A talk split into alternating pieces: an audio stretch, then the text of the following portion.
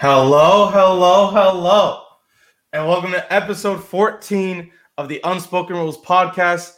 I'm your host, Sebastian, a.k.a. Rabid, and I'm here with my co-host, Mr. Blake Spillers. Blake, good morning, brother. How you doing? Good morning, and I'm doing pretty good on this fine morning. How about yourself? I'm doing great. I couldn't be doing any better, I guess. We got some craziness to talk about. You know what I'm saying? The two games last night, and obviously some news that we heard yesterday, but we got some breaking news that just came in right before the show started that we'll get into later in that Nets-Bucks series. But let's start off with the first game last night, Hawks 76ers. What a crazy second half. I don't know if you watched that game, but that comeback was absolutely a crazy sight, to say the least. Let's just start off with some key notable players. Tobias, you got your regular 20 points, 8 for 15 shooting, 39 minutes. Joel Embiid, 17 points, 4 for 20 from the field, and 21 rebounds. We'll get into that. You know what I'm saying? Ben Simmons, I guess you get your little 11. Seth Curry, 17. I do want to mention something a little later on. Give me 1 second. And then obviously on the other side of things, Trae Young had 25, 8 for 26 shooting, not that great. Bogdan, 22, 9 for 24 shooting, not that great. Kevin Huerter with a solid 10. 4 for 10 shooting. John Collins did his thing with 14, 6 for 15 from the field. And Clint Capella, a nice and easy 12, 6 for 9 from the field. Now, the Hawks did, in fact, win last night, 103-100, with a crazy third quarter, 31-20. But I want to ask you something, Blake, and I want to mention a few stats here that I got. So, the second half, Mr. Joel Embiid, Mr. I should have been the MVP, Mr. quote-unquote best center in the league, arguably, was 0 for 12 in the second half, number one. Number two, the man looked gassed, or the man looked hurt in some way, shape, or form. I don't know if he looked hurt in your eyes, but in my eyes, I think he's finally feeling that small tear in his meniscus, and I just don't know if, moving forward, if he's going to be okay. Maybe it's just, maybe he was just tired and he didn't do his pregame routine or whatever the case may be. But it's crazy that we see and or talk about the lack of his athletic ability in games like this where he plays horrible, but we don't see it in the first three games of the series where he was dropping 39, 40 points. You know what I'm saying? And so for Joel Embiid to say in his presser last night, for down the stretch, that layup that you and I were both talking about, he said he couldn't get up. He said he could not get up to usually dunk that. He would usually dunk that attempt rather than lay it up. And so with him making that statement, is that kind of implementing and implying that his knee is really really taking, effect into his style of gameplay? Or what do you think? Well, I think it's kind of a combination of his knees definitely bothering him more. I mean, I figured that this whole series he would have been playing worse, but the first three games just wasn't the case. He looked like normal Joel Embiid. But then last night, I think he was also tired and frustrated. I mean, if you're the star player on your team, anybody, if you're shooting over 12 and a half, you're going to get frustrated. I mean, every time down the court, he was yelling for calls. He was mad he wasn't getting calls. But I'm going to give the Hawks credit. Yes, Joel Embiid played bad and missed a lot of shots he normally makes, but the Hawks made it hard for him. They were double-teaming him a lot when he got the ball in the post. I saw him turn the ball over 2 or 3 possessions in a row, I think, in that third quarter, just getting the ball stripped from a guard when he was trying to back down in the post.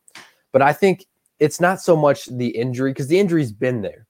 I think they said before the series started that the injury isn't going to get worse. He's just going to be in pain. So if that was an excuse for the first three games, why is he using it now? He just, based on his demeanor on the court, he looked tired, and like I said, he looked frustrated. I mean, 0 for 12 shooting, and it wasn't just the fact that he was 0 for 12. He was missing bunnies. Like you said, that layup at the end of the game, I don't care if he couldn't get up. That's a 3-foot shot with someone shorter than you. You don't need to dunk that. That should be an easy gimme shot. And if he hits that, we're not talking about a Hawks winning game 4. The Hawks didn't play necessarily great last night. Like you said, Trae Young didn't shoot that well. Clint Capella didn't shoot that well. Bogdan didn't shoot that well. They did just enough in that second half to win the game. But Joel Embiid needs to step up. If you're the best player on the court, You can't have 0 for 12 halves. It just can't happen. If you're going to be that superstar player, the best center in the league, and you're going up against a team that doesn't have that great of centers or backcourt or frontcourt, you need to dominate like you did in the first three games. You can't have games like this if you're expected to be contenders in the East or in the West, for say. No, absolutely. And one keatable known fact, if you didn't know, the only reason I know this is because I was having a little argument at halftime. One of my friends said, oh, Seth Curry has more points than Trae Young. Mind you, at halftime, he had 17. Seth Curry finished with 17. This man didn't have a single point, as well as Joel Embiid in that second half. So, yes, I guess we can credit, at like what you said, we can credit the Atlanta Hawks. But at the same time, I guarantee you these boys in Philly are pissed. Oh, yeah. Because there is no way that they should have lost that game. You get one bucket from Joel in the second half and one bucket from Seth. They lose, or they win, they and the win. Hawks lose.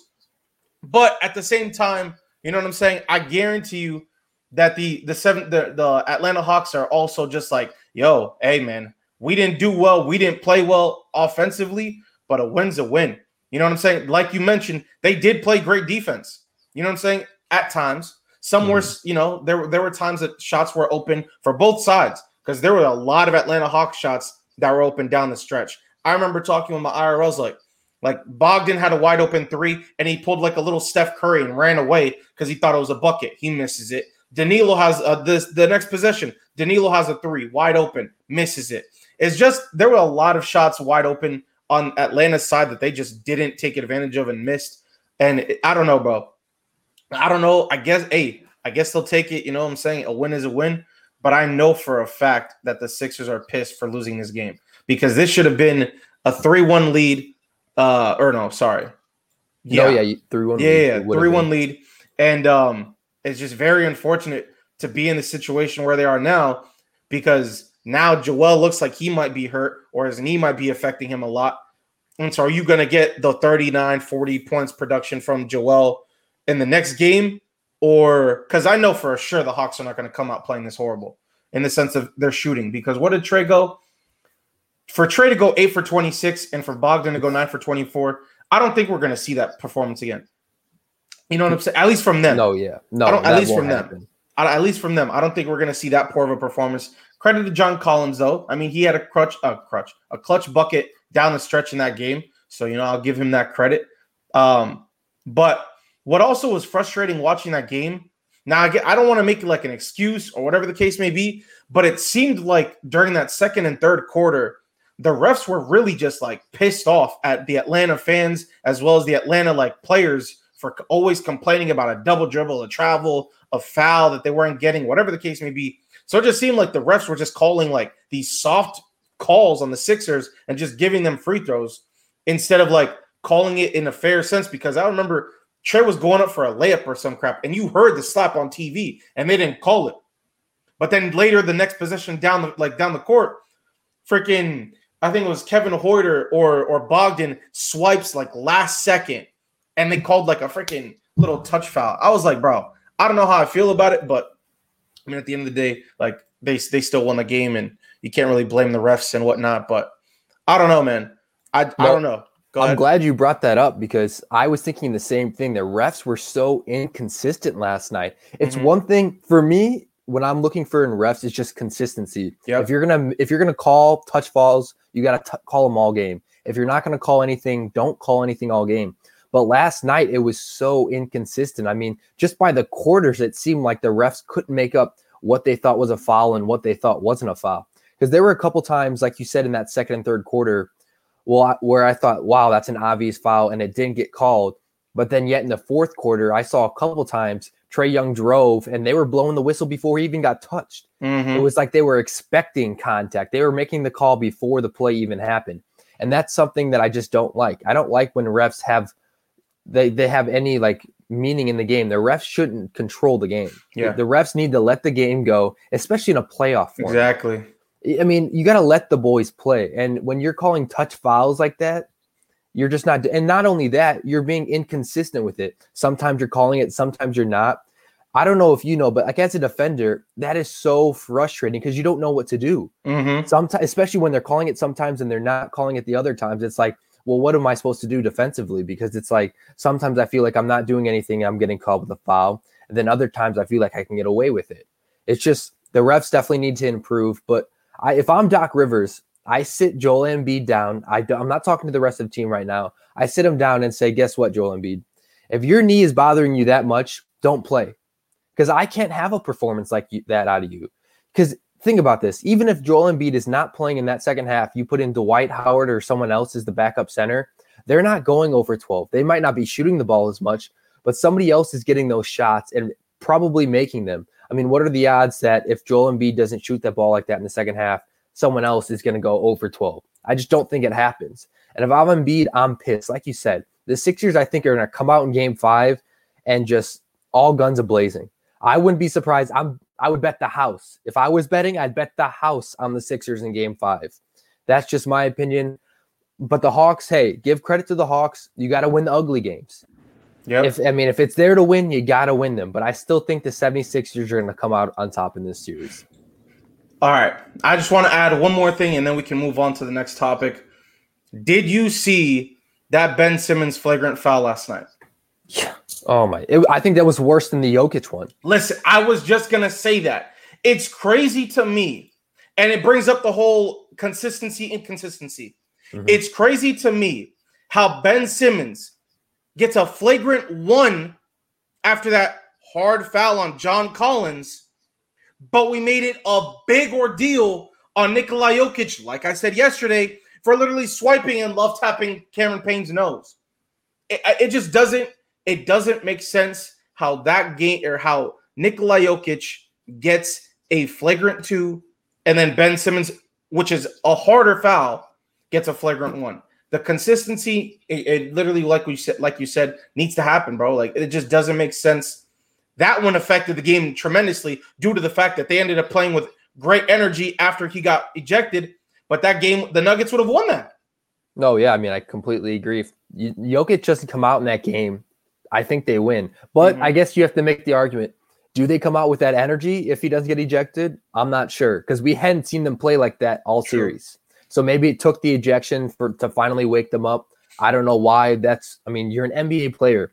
Do you really need your MVP player getting ejected down 3-0 to pump you up? Yeah. Come on. I think being down 3-0 in general should maybe get you out of your seat and ready to hustle. No, 100%. 100%. All right, let's move on to the next game. The Utah Jazz took on the LA Clippers at freaking Staples.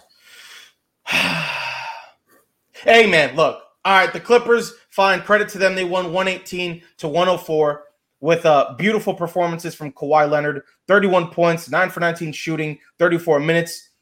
Damn, he shot 13 free throws?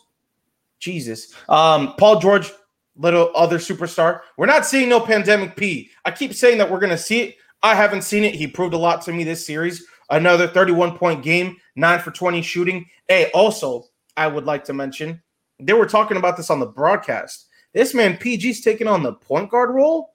They got Chauncey Billups, freaking Mr. Bucket Getter himself, teaching PG the ways of how to play point guard ability. I was shocked about that. We'll talk about that in a little bit. Great performance from Marcus Morris. You know, it's going to be either him or Reggie Jackson on some nights. Reggie Jackson, a horrible night. I would like to – oh, hold on, let me get closer to the mic. A horrible night, I would like to mention. 2 for 4 shooting, 4 points. Thank you very much. Nicholas Batum, not the greatest of shooting performances with 7 points, 2 for 8 from the field. And then they got their regular production off the bench with 8 points from Zubac. Terrence Mann, who, mind you, had plus 21 in Game 3, came out, had plus 15, but he had, 1 for 5 shooting, 3 points. So he just did his job. And then obviously Luke Kennard with a little 8 points off the bench. Now, Utah side of things. They got their regular production from Bojan, sorry. They got their little 11 points from Gobert. I said last game that we would not see this from Joe Ingles again. We saw it again. Another 19-point performance from him. Donovan Mitchell with 37. My key factor, not only will I bring up Mike Conley a little later, But my key factor tonight, or from last night, was Jordan Clarkson's horrible performance. You cannot be sixth man of the year. You cannot be the person that they rely on so heavily off the bench and have 8 points, 30 minutes of gameplay, and shooting 3 for 12. He has to come out more aggressive, shoot the ball way more better, and I think this becomes a closer game, I guess, as well as obviously getting a little bit more production from the rest of their bench with Derek Favors doing a little more, maybe Niang, getting a couple more buckets. Like, it's just a very unfortunate, and we'll get back into it. But obviously, I know you're excited, being a Clippers fan that you are.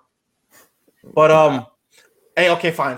Being not a real Clippers fan, but you know what I mean. Like you want the Clippers. No, yeah, whatever. I understand what you meant. But what do you think moving forward the Clippers need to do, or Utah needs to do, to win on both sides of the party? Well, first off, I'm going to start by saying, yes, Jordan Clarkson had a horrible game, but did you see the defense that – oh, my goodness. Whether it was Kawhi or PG guarding him, I think 2 or 3 air balls from Jordan Clarkson last night, which you never see. I mean, the man has been getting buckets all year. I mean, that's just the facts. He's been getting buckets all year, but they locked him up. I think they finally accepted the fact that Donovan Mitchell is going to do his thing. They played great defense on him, but there's only so much you can do. I mean – his shot is just so smooth. I mean, I remember there was a point last night. Every time he shot the ball, I'm like, all right, this is going in. This is going in. Because he was him and PG last night, it just felt like whatever wherever they were shooting, it was going in. But the Clippers dominated that first half. I mean, they were up 24 points. And by the end, I mean, that was just too much for the Jazz to come back. I haven't seen, though, the Clippers come out with that kind of defensive intensity all playoffs, even though they beat the Mavs and won Game 3. They came out and said, we're going to dominate you on the defensive end. And that really opened up their offense. They were able to get stops and get on the break and get easy looks. I mean, they were having open corner. It was drive and kick all day for the Clippers. I mean, the Jazz just didn't look like they could stop them. But, oh, my goodness, speaking of poor Derek Favors, somebody needs to call and check on my man's because Kawhi ended him. I mean, I haven't gotten out of my seat faster, I think, all year than I did when I saw Kawhi yam on him. I mean, good Lord. First off, he has Royce O'Neal guarding him, and he says, nah, get off me, man. And then he yams, completely ends Derek Favors' life. I mean, I don't have his number, but anyone out there that does, send him a text, make sure he's doing all right, because if I got dunked on like that, my retire's getting hung up. That's all I'm saying. But other than that, I mean, for the Jazz to win this series, they just need to – I don't know. I mean, I think it's more based on how the Clippers play than the Jazz play. I think the Jazz are going to go out there and play consistent most nights. D. Mitchell, like you said, is going to do his thing. Bogdanovich has been getting 18 to 20 all series. Joe Ingles has been having a good series. He had 19 again last night. But when Kawhi Leonard and Paul George are doing what they did last night, I don't think the Jazz can beat them. I don't think the Jazz can afford giving up 30 apiece from PG and Kawhi and expect to win the series. I mean, that's just my opinion. I think if Kawhi and PG have more control over the series than anybody else on the court. No, I mean, I you're absolutely correct. You know what I'm saying? Like, my thing is, though, right, I think that I don't know what's wrong with this Utah team. The last 2 games, maybe we have to credit the Clippers a little more than I want to. But bro, the last 2 games, they've taken forever to get into rhythm. They've taken forever to start just, hooping, that first quarter, 13-30. How do you lose that first quarter? Then that second quarter, you score 31, but you still let the Clippers score 38. And then they finally win a quarter in the second half, 29-26. And then the fourth quarter, 31-24. I don't know why they're like, it's like the Lakers. They're like a second half team, but with you having a really slow start, like they have been, sure, I guess we'll have to credit the Clippers. I don't know, bro. Like it looks to me as if they're legitimately really missing that playmaking ability and that pick and roll offense from Mike Conley. And if he can't come back, and I know you mentioned it yesterday, that does this mean that he might not be able to come back this series if he doesn't play tonight? I don't know. If he doesn't play the rest of this series, the Clippers will, in fact, move on and go ahead and play the Phoenix Suns.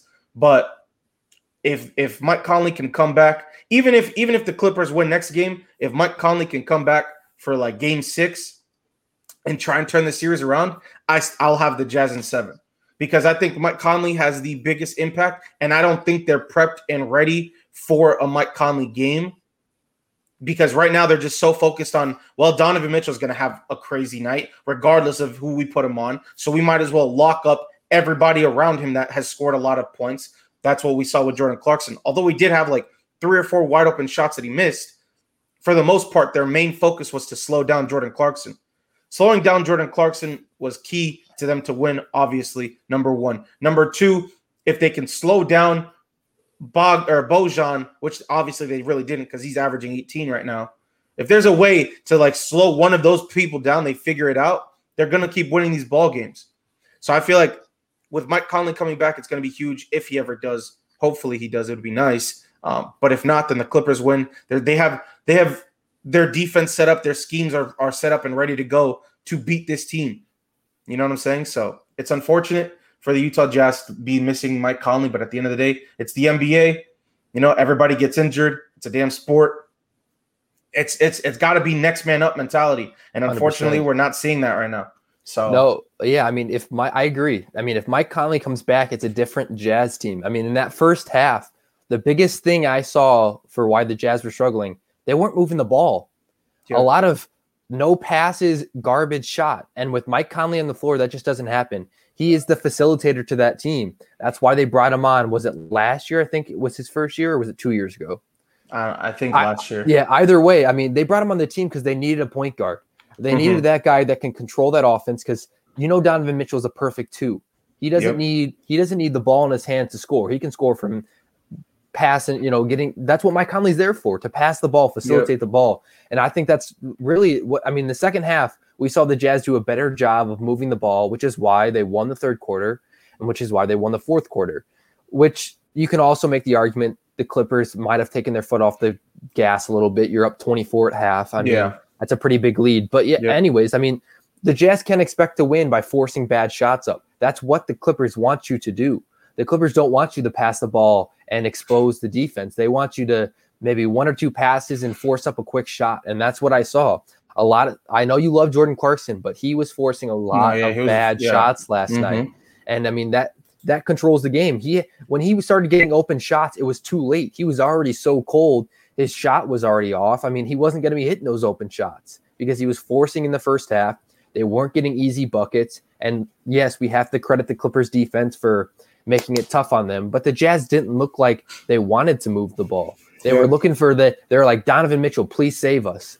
Like, that's what I saw last night. I was a little hero ball from him and Jordan Clarkson. And you just can't do that if you expect to win playoff games, especially against a stout team like the Clippers.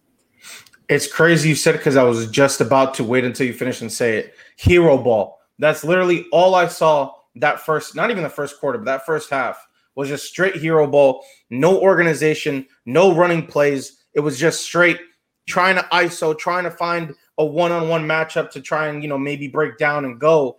And it just didn't seem right to me.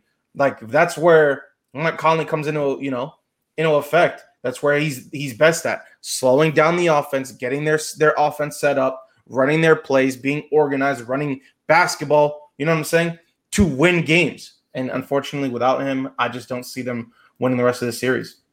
No, yeah, I mean, I agree. The Clippers, after these last 2 games, they look like the better team for sure. They look like the more all-around team. They don't look like they're going to make those same mistakes that they did last year in the playoffs, blowing that 3-1 lead. Once the Clippers got down 0-2, again, especially against this team, I thought it was over, especially after seeing what they did last year, blowing a 3-1 lead. But this just looks like a completely different Clippers team. They look like they're ready to take on that challenge. Getting down in a series doesn't affect them, obviously. They were down 0-2 in both first round and now the second round, and they came back and have tied the series up. And I'm not going to count out the Jazz because the Jazz are a good team. They're the 1 seed for a reason, Mike Conley or not.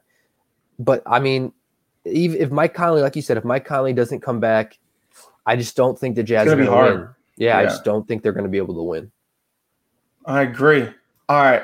Now, before we get into the last game and the game tonight, a little break, a little If you guys haven't followed the channel, whether this is YouTube, if you guys are listening on audio, Spotify, Apple, whatever the case may be, we appreciate it. If you guys drop a follow, maybe give us a little rating on Apple, or like DM us or comment on one of our posts on Instagram or Twitter, and just let us know any feedback that you guys have for us to improve. Obviously, we would love that. You know, slowly but surely, we are going to be better. We're going to be great, and we're going to be the number one podcast in the entire world. But it's just a process. You know what I'm saying? We're 14 episodes in. We love all the support that we've been getting. We're slowly growing, which is beautiful. We've only been doing this for about 2 or 3 weeks, so we are all very happy. We're all putting in our hard work and effort, so we're thankful for all of you guys. Again, if you haven't already, follow us on or subscribe to our YouTube. Follow us on Apple, Spotify, whatever the case may be. And that's about it. Now, let's get into this. Go ahead. Before we get into this game, I don't know if you saw yesterday, but big news. I know you're going to be a big fan of this. Did you see that the NBA is considering rules change to prevent the unnatural shooting motion fouls? Woj tweeted out yesterday saying that the NBA is they've had enough of the perimeter shooters like leaping in front of defenders, jumping back like Trae Young does. They're looking into changing that rule, which I would love personally, but I'd love to get your opinion on that. I did not hear that. I have to look into it. But what rule are we talking about? You know how the Kawhi rule? No. Just how shooters are jumping into the defender. Oh, so what James Harden used to do? No, what James Harden used to do, what Trae Young does. Oh, so that crap. Yeah, oh, hell looking, yeah. No, yeah, that needs to be changed. Exactly. So here's my take with that. When it comes down to that, like those type of rules, it needs to be set in stone and it needs to be very consistent. Because yes, we have the Kawhi rule, but at the same time, there were foul calls in that Nets-Bucks series the other night, or maybe it was 2 games ago. There were some calls that like Chris Middleton like was going up, and then he looked like he was kicking forward a little bit, and like they called a foul. But like I don't understand that sense of a rule. Like I understand like the shooter needs to land, right? And they have to land where they went up. But in some cases, some people or some shooters have such unorthodox like ways to come down that it just I don't know. It just doesn't look right in that sense of the Kawhi rule. Now the rule you're mentioning, yes, I hate that. I absolutely hate that. Now, I'm not going to lie. I loved when D Wade did that type of, little pump fake, and then he'd get him jumping and then lean into him. But the way that James Harden and Trae Young and all these shooters now have taken, like, basically use that to take advantage of the technicality of the rule, it's very weird. I've hated it for the past, I don't know how many years, like 3 or 4 years, even when he was on the damn Rockets and he was going like, you know what I'm saying? Like, we could sit here and talk all night about that rule. No, I have no idea, but I'm glad that they're looking into fixing that. No, yeah, but when D Wade did that, it was beautiful because he got defenders in the air and he was really getting fouled. But what we're seeing now is defenders are backing off, and the offensive player is just throwing themselves into them. Yeah. Like, that's been my like you said, we could talk about this forever. For hours, it's been my biggest pet peeve of the NBA for the last 3 or 4 years, because it's like, as a defender, what are you supposed to do? Because if you back off, they're still throwing their body at you. But the number one thing I would like to look at, they're talking, the word is unnatural motions on jump shots. Okay. So my thing is, I think they're going to look at a lot of tape from this year and just go through and look at, okay, this is what a normal jump shot looks like, and this is what it looks like when you're really trying to get the defender to foul you. And I think if they can it's going to be tough because everybody's shooting motion is different. Yeah, I mean, it's just the facts, and it's going to be tough to be able to get a consistent call on that. But I think they need to at least look at it. I'm glad that they're at least looking at it, and I'm hoping that they can put together a rule that at least slows down players from doing this, because it's not basketball. I think Steve Nash said it earlier this year to Trae Young. It's not basketball when you do that. Mm-hmm. I mean, it's just not, and that's just my opinion on that. The only thing that I can say, like, I'm glad, like you said, that they're looking at it. But it's unfortunate because in situations like I think we saw it in the Suns series when Jokic would set a pick, and then either Monte or MPJ, someone would come off of that pick, and just like their defender gets stuck on Jokic, right? But like it's like an on tap, he taps like MPJ's arm, some like small technicality, and they just chuck up a prayer and they get a foul call because he tries to go over the pick and then he has hands up, the defender has his hands up. And I don't know, bro, it's like technicalities like that are going to affect that rule and how the natural sense of like things are going to look, because you have to make that a foul. Like that has to be a foul in the sense of the defender's not doing like they're going over the pick, but you know what I mean? Like you're fouling the dude in that sense. You're hip checking him. So it's like, I don't know, bro. I don't know. I saw a lot of like backlash on the refs in the sense of that game, if we're going to talk about that rule. But whatever. We'll move on. All right. So last night or yesterday about this next Nets-Bucks series, we were originally told that both Kyrie and James Harden were going to be out. But a few minutes before this show started, Mr. Woj Bombs came out and tweeted out that James Harden was being upgraded to doubtful and that he feels that he's ready enough to go out there and test his hamstring and shoot around and to see if maybe the doctors would give him some clearance to play tonight. Now, what was your decision in the sense of the outcome of this game before James Harden potentially playing? And now, what is your decision? Who's going to win tonight with this possible news that he might play?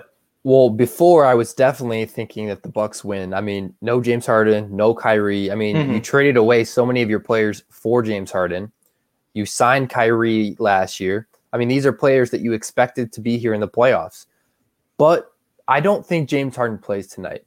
You said he got upgraded to doubtful. He's going to test it in shooting. I don't think they risk it. The series is tied right now. But if the Bucks lose, if the Nets lose tonight, James Harden, I think, is a lock, especially after seeing that, a lock to play in the next game, because the Nets are not going to throw away this season. They've invested too much into this season to just not let James Harden play. If he's 70%, I'm playing him. If I'm James Harden and I'm at 70%, James Harden at 70% is better than 90% of the league. That's just a fact. I mean, when those superstar players, even when they're not at 100%, they're still better than most players on the court. So I think James Harden probably doesn't play tonight. I mean, if he's getting upgraded to doubtful, that's just to freak the Bucks out, I think, a little bit, because then now the Bucks, they have to watch film. They need to I don't know, I'm going blank. Set their game plan, for now James Harden. You've got to prepare yourself for James Harden because he might play, and he's too good of a player, even when slightly injured, that you can't just ignore him. I mean, it's James Harden, and I think that alone is going to at least require the Bucks look into it. But I don't think he plays tonight, but if they lose, he's a lock to play in the next game, I think. No, 100%. I think with that news, sure, I guess it can, like you said, it'll just like scare the Bucks a little bit, but I'm going to be honest. I don't see why they wouldn't play. If he's like you said, if he's 70%, why not just, give it a go, maybe play limited time, maybe play like 5-10 minutes or just to test it out. Like AD played 5 minutes that night to test it out. And then he sat, like he couldn't go, you know what I'm saying? So just to see where his head's at and where his body's at, I would say maybe give it a go, try and go 15 max, be as productive as you can, whether that's like 7+ assists. You don't have to shoot the ball, because I know that hamstring's probably going to tweak out a lot. Mm-hmm. But providing that and just like giving, like taking that pressure away from Kevin Durant in the sense of having to take over, basically, I think that'll help tremendously. But tonight, in order for them to win, if James Harden doesn't play, Joe Harris has to have a way better series. I think that's their biggest role player that has to step up is Joe Harris. You're paying him that much money, and for him to not produce the way that he's producing or has been producing is very unfortunate, and that just needs to be better. Bruce Brown, I guess, needs to continue to hit his little floaters, but down the stretch, he better not have that damn ball in his hands. I'm telling you this right now. Yeah, that ball better not be in his hands down the stretch, but, that's a whole different conversation in itself. He's good, though. He's a really good hooper, just in the clutch. Just get the ball out of your hands. Who else? Oh, Mike James. Mike James needs to have huge minutes tonight. Offensively, defensively, he needs to just have a huge impact. Those three have that impact that they can provide for this team defensively. I guess not really defensively with Joe Harris and them.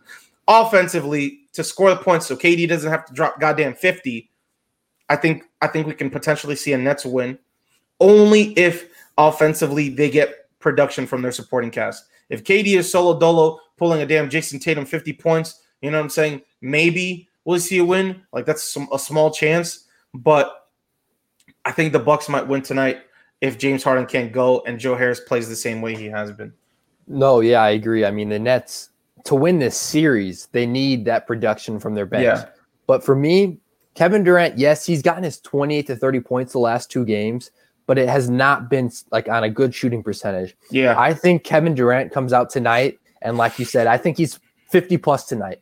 I think if the Nets want to win tonight, they don't – yes, your role players are important for the series, but for tonight, Kevin Durant needs to come out and show the Bucks he's the best player on the court. He's tired of hearing that talk about Giannis, Chris Middleton. He don't need any of that. If he comes out here and does his thing, balls like Kevin Durant can ball, the Bucks are going to get scared because when Kevin Durant is on, there's no stopping him. I don't. You can throw a couch at him. You can throw a car at him. Buddy is going to get his buckets. He's a 7-foot pure shooter. He can shoot over everybody. He can drive by you and yam on you. We need to see vintage KD tonight, and I think we're going to. I think we're going to see it's going to be a close game, and it's going to come down to those final buckets. And if I'm the Nets and I have Kevin Durant, I'm not worried about those last 2 minutes. Give him the ball. Everybody else, get the hell out of the way. Let Kevin Durant do his thing. If I'm Kevin Durant, I'm shooting the ball 30-plus times tonight. I want that Kobe mentality.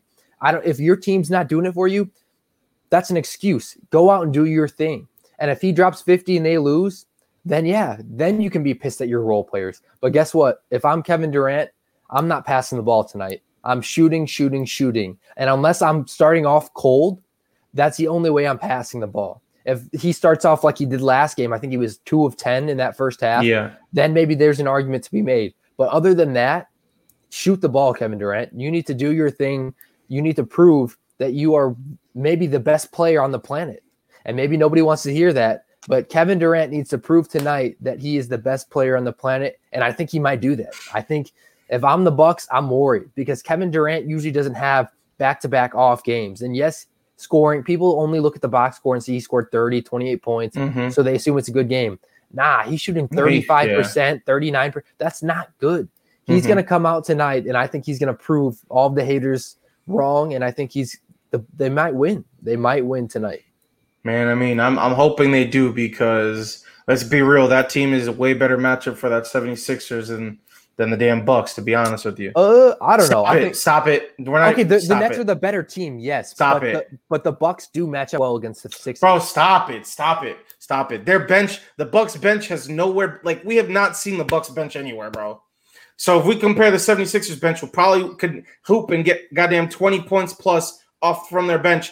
And the Bucks get 0 points from their bench. I mean, brother, what are you going to – what, Giannis going to hit freaking 40 points a game? Freaking Chris Middleton's going to have 40 points a game? No, we're going to see their player performances freaking booty cheeks, bro. I don't know what to tell you, Chief. Listen, at the end of the day, maybe it's just I don't like the Bucks and I don't like the 76ers, so I would like the Nets to get there because I have no ill will, ill intent. There's no hate towards the Brooklyn Nets. So maybe it's that. Maybe it's just the fact that I hate the Bucks because they're freaking ass. And maybe it's because I hate the 76ers because they're freaking sorry. And so I'm going with the Nets because they have 3 superstars and I think they can potentially win. Now, like I said, if the Nets win this series and go to the NBA, and then go to the Eastern Conference Finals, they're going to beat whoever the hell they play because I don't care. Then they're going to play in the freaking NBA Finals. Now it comes down to injuries. Is Kyrie going to be there? Is James Harden going to be there? If it comes down to that, I got the Suns in 6 because the Suns are going to beat whoever the hell they face. Wait, hold on. So do you think if the Nets get by this series, big if, and James Harden and Kyrie don't play next series, you still think they can beat the Sixers? Whoa. I didn't say all that now. I said if they get injured during that series. Because they have injuries right now. So if they come back not fully healthy and then they re-injure themselves, my bad, I'll specify. If they re-injure themselves during that 76er series, I still think the damn Nets will advance because at the end of the day, you know what I'm saying, Joel's dealing with the same situation. We're seeing a really slowed down Joel. We're seeing a freaking my knee's hurting, hold bro. I can't on, get up there on, no more. Hold on. What you mean? One. The man had 0 for 12. The man is now feeling his small little meniscus tear in his knee. He just talked about it. He's like, yeah, but I can't get up there like I usually do, man. Making all these excuses. But we weren't having those excuses when he was dropping the 40-point games. Hey, exactly. Let's not let this recency bias act like he hasn't been playing well in the first series where he dominated, in the first three games where he dominated. Let's not act like that Joel Embiid disappeared from one bad game. But and what I'm saying – go ahead, my bad. Go ahead. Yet his knee's been bothering him. It's not like his knee injury is a mystery to the league. It's been reported about. The doctor said it's not going to get worse. He's just going to remain in pain. Yes, I don't agree with Joel Embiid coming out with that excuse. I think it's a sorry-ass excuse. You've been dealing with this injury. Don't use it as an excuse now because you had a bad game. Say, guess what? That's my fault. That's my bad, team. I'm supposed to dominate, and I didn't. I played like garbage. I played like I didn't deserve to be on the floor. Don't use that injury as an excuse. That's a LeBron excuse. I see that all the time. I hate when a player like was it 2017 when LeBron punched his hand against the wall. Come on now. No, wait. If you want to bring that series up, he didn't mention that injury until he lost the NBA Finals. It came out with a whole cast. Yeah, like it was reported that he punched a locker, but he didn't confirm it because he didn't wear a cast until after they lost that series. And he's like, "Yeah, bro, I was playing with a broken hand from game one, and I was just trying to push through, and like feel bad for me, please." That's what I'm saying, though. I hate that sorriness, right? But here's my thing, though, with that Joel Embiid. It's not that he's using that as an excuse. I think that he's just now starting to feel it, and like I guess, sure, maybe the doctors are saying that it can't get worse, but it's a meniscus tear, whether it's a small one or not. I think a meniscus tear is not something that like you can like really play with too long without it being one painful. And two, without it really affecting your body. So I think we're seeing it now. And if we're going to continue to see this like progress to get potentially worse in the sense of pain, how is he going to play through that? Yes, he's an NBA player. Yes, he's an athlete. Yes, he's a superstar. Goddamn, arguably the best center in the league. But it's a meniscus tear, bro. Not a lot of people play through that. You know what I'm saying? No, so yeah. It's like, I just don't know. That's the only reason why I say that. It really comes down to this next game tomorrow when the Sixers play. If Joel Embiid comes out and does his normal thing, then I'm not worried about his knee. But if he comes out and struggles a lot again, then I'll give you all the credit. I mean, then his knee has to be bothering him. There's no other way around it because Embiid's not going to come out and have two straight bad games in the playoffs. He's too dominant of a player. But if that knee is truly bothering him like you think it is, don't get me wrong. I think the knee is definitely bothering him a little bit, but not to the effect to have 0 of 12 in second half. Mm-hmm. If you're playing, obviously, to some extent, it can't be bothering you enough to keep you out. I mean, 0 of 12 is just sorry. But if Joel Embiid comes out and has another poor performance, then yes, I agree. That knee must be affecting him more than I think it is. But if he comes out and does his thing, then I think it's just one bad game. Everybody has it. You're a superstar. Yeah, and especially with today's league, the big man, you're going to have off nights. I mean, it just happens. Any superstar is going to have an off night. And you don't want to see it, but it just happens. But if he comes out, like I said, with another poor performance, yes, maybe that knee is bothering him a lot more than I think it is. No, 100%. It just comes down to, like you said, next game. We'll see tomorrow or whenever they do play. But back onto the Bucks-Nets series. I don't know, man. There's a lot that needs to go down tonight for both sides. I think what the Bucks really need to do, because in the beginning of that first quarter or that first half last game, PJ Tucker was really giving the clamps and showing them clamps on KD. So are we going to see that again tonight? Are they going to come out as aggressive defensively on KD, especially now that he doesn't have James Harden or Kyrie? Like, are they going to just shoot? They might even double him off like as soon as he hits half court. Is that what we're going to see? And then if they're going to just like, okay, if you're going to beat us, KD, you're not going to be shooting the ball. Your teammates are going to have to make it. So then it's going to come down to, you know, Joe Harris and all of these people. So I just don't know. It's going to be a very interesting game. I definitely want to see how Budenholzer comes out and how he strategizes, especially without Kyrie and without James Harden. But I don't know. At this point, I just want the Nets to win. But I think tonight the Bucks might win. So we'll see.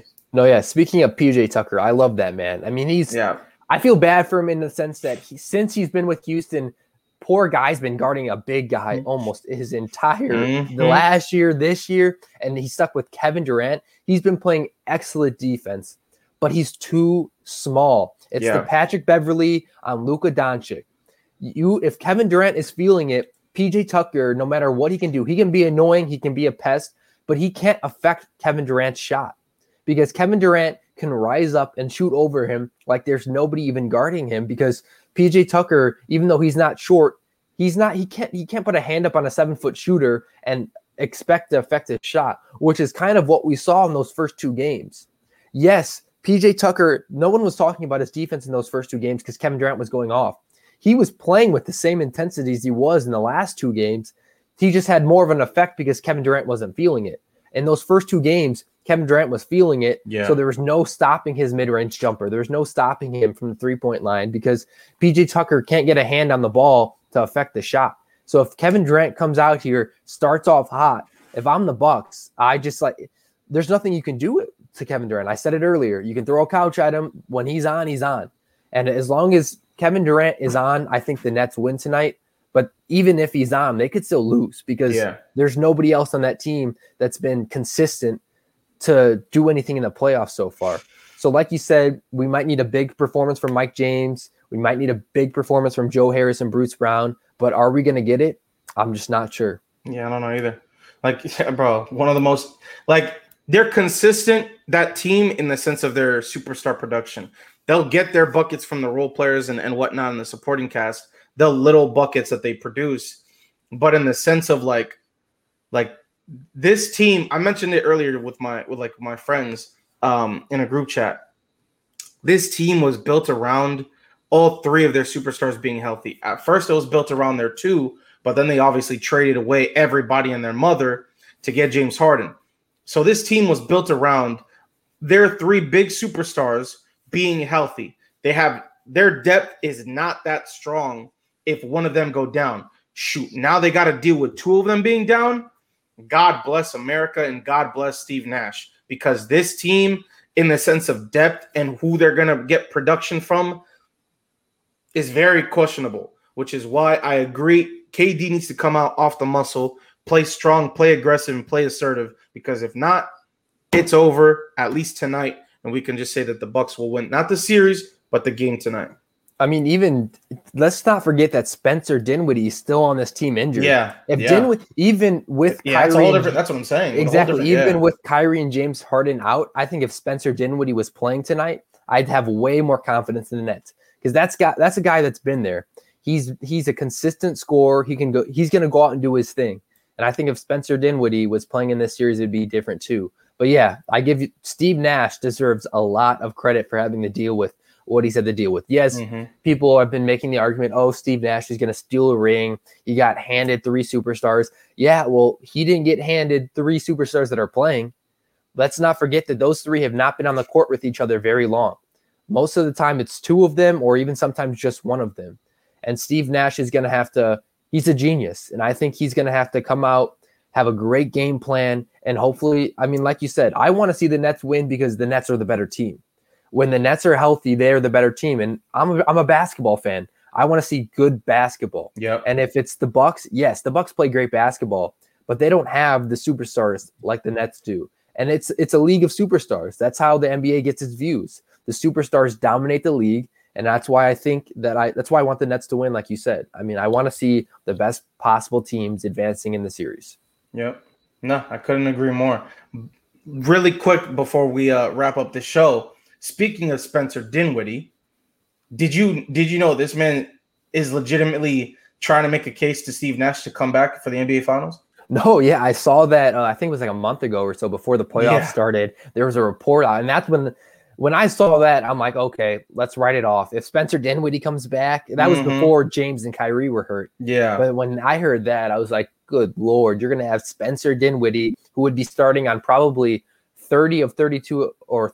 He'd be starting at 90% of NBA teams, but he'd be coming off the bench for the Nets. That'd be scary. And I don't even want to think about it, because they would, even if it's the Suns, a full Nets that's team, like five or they're in five. That's like four or five, yeah.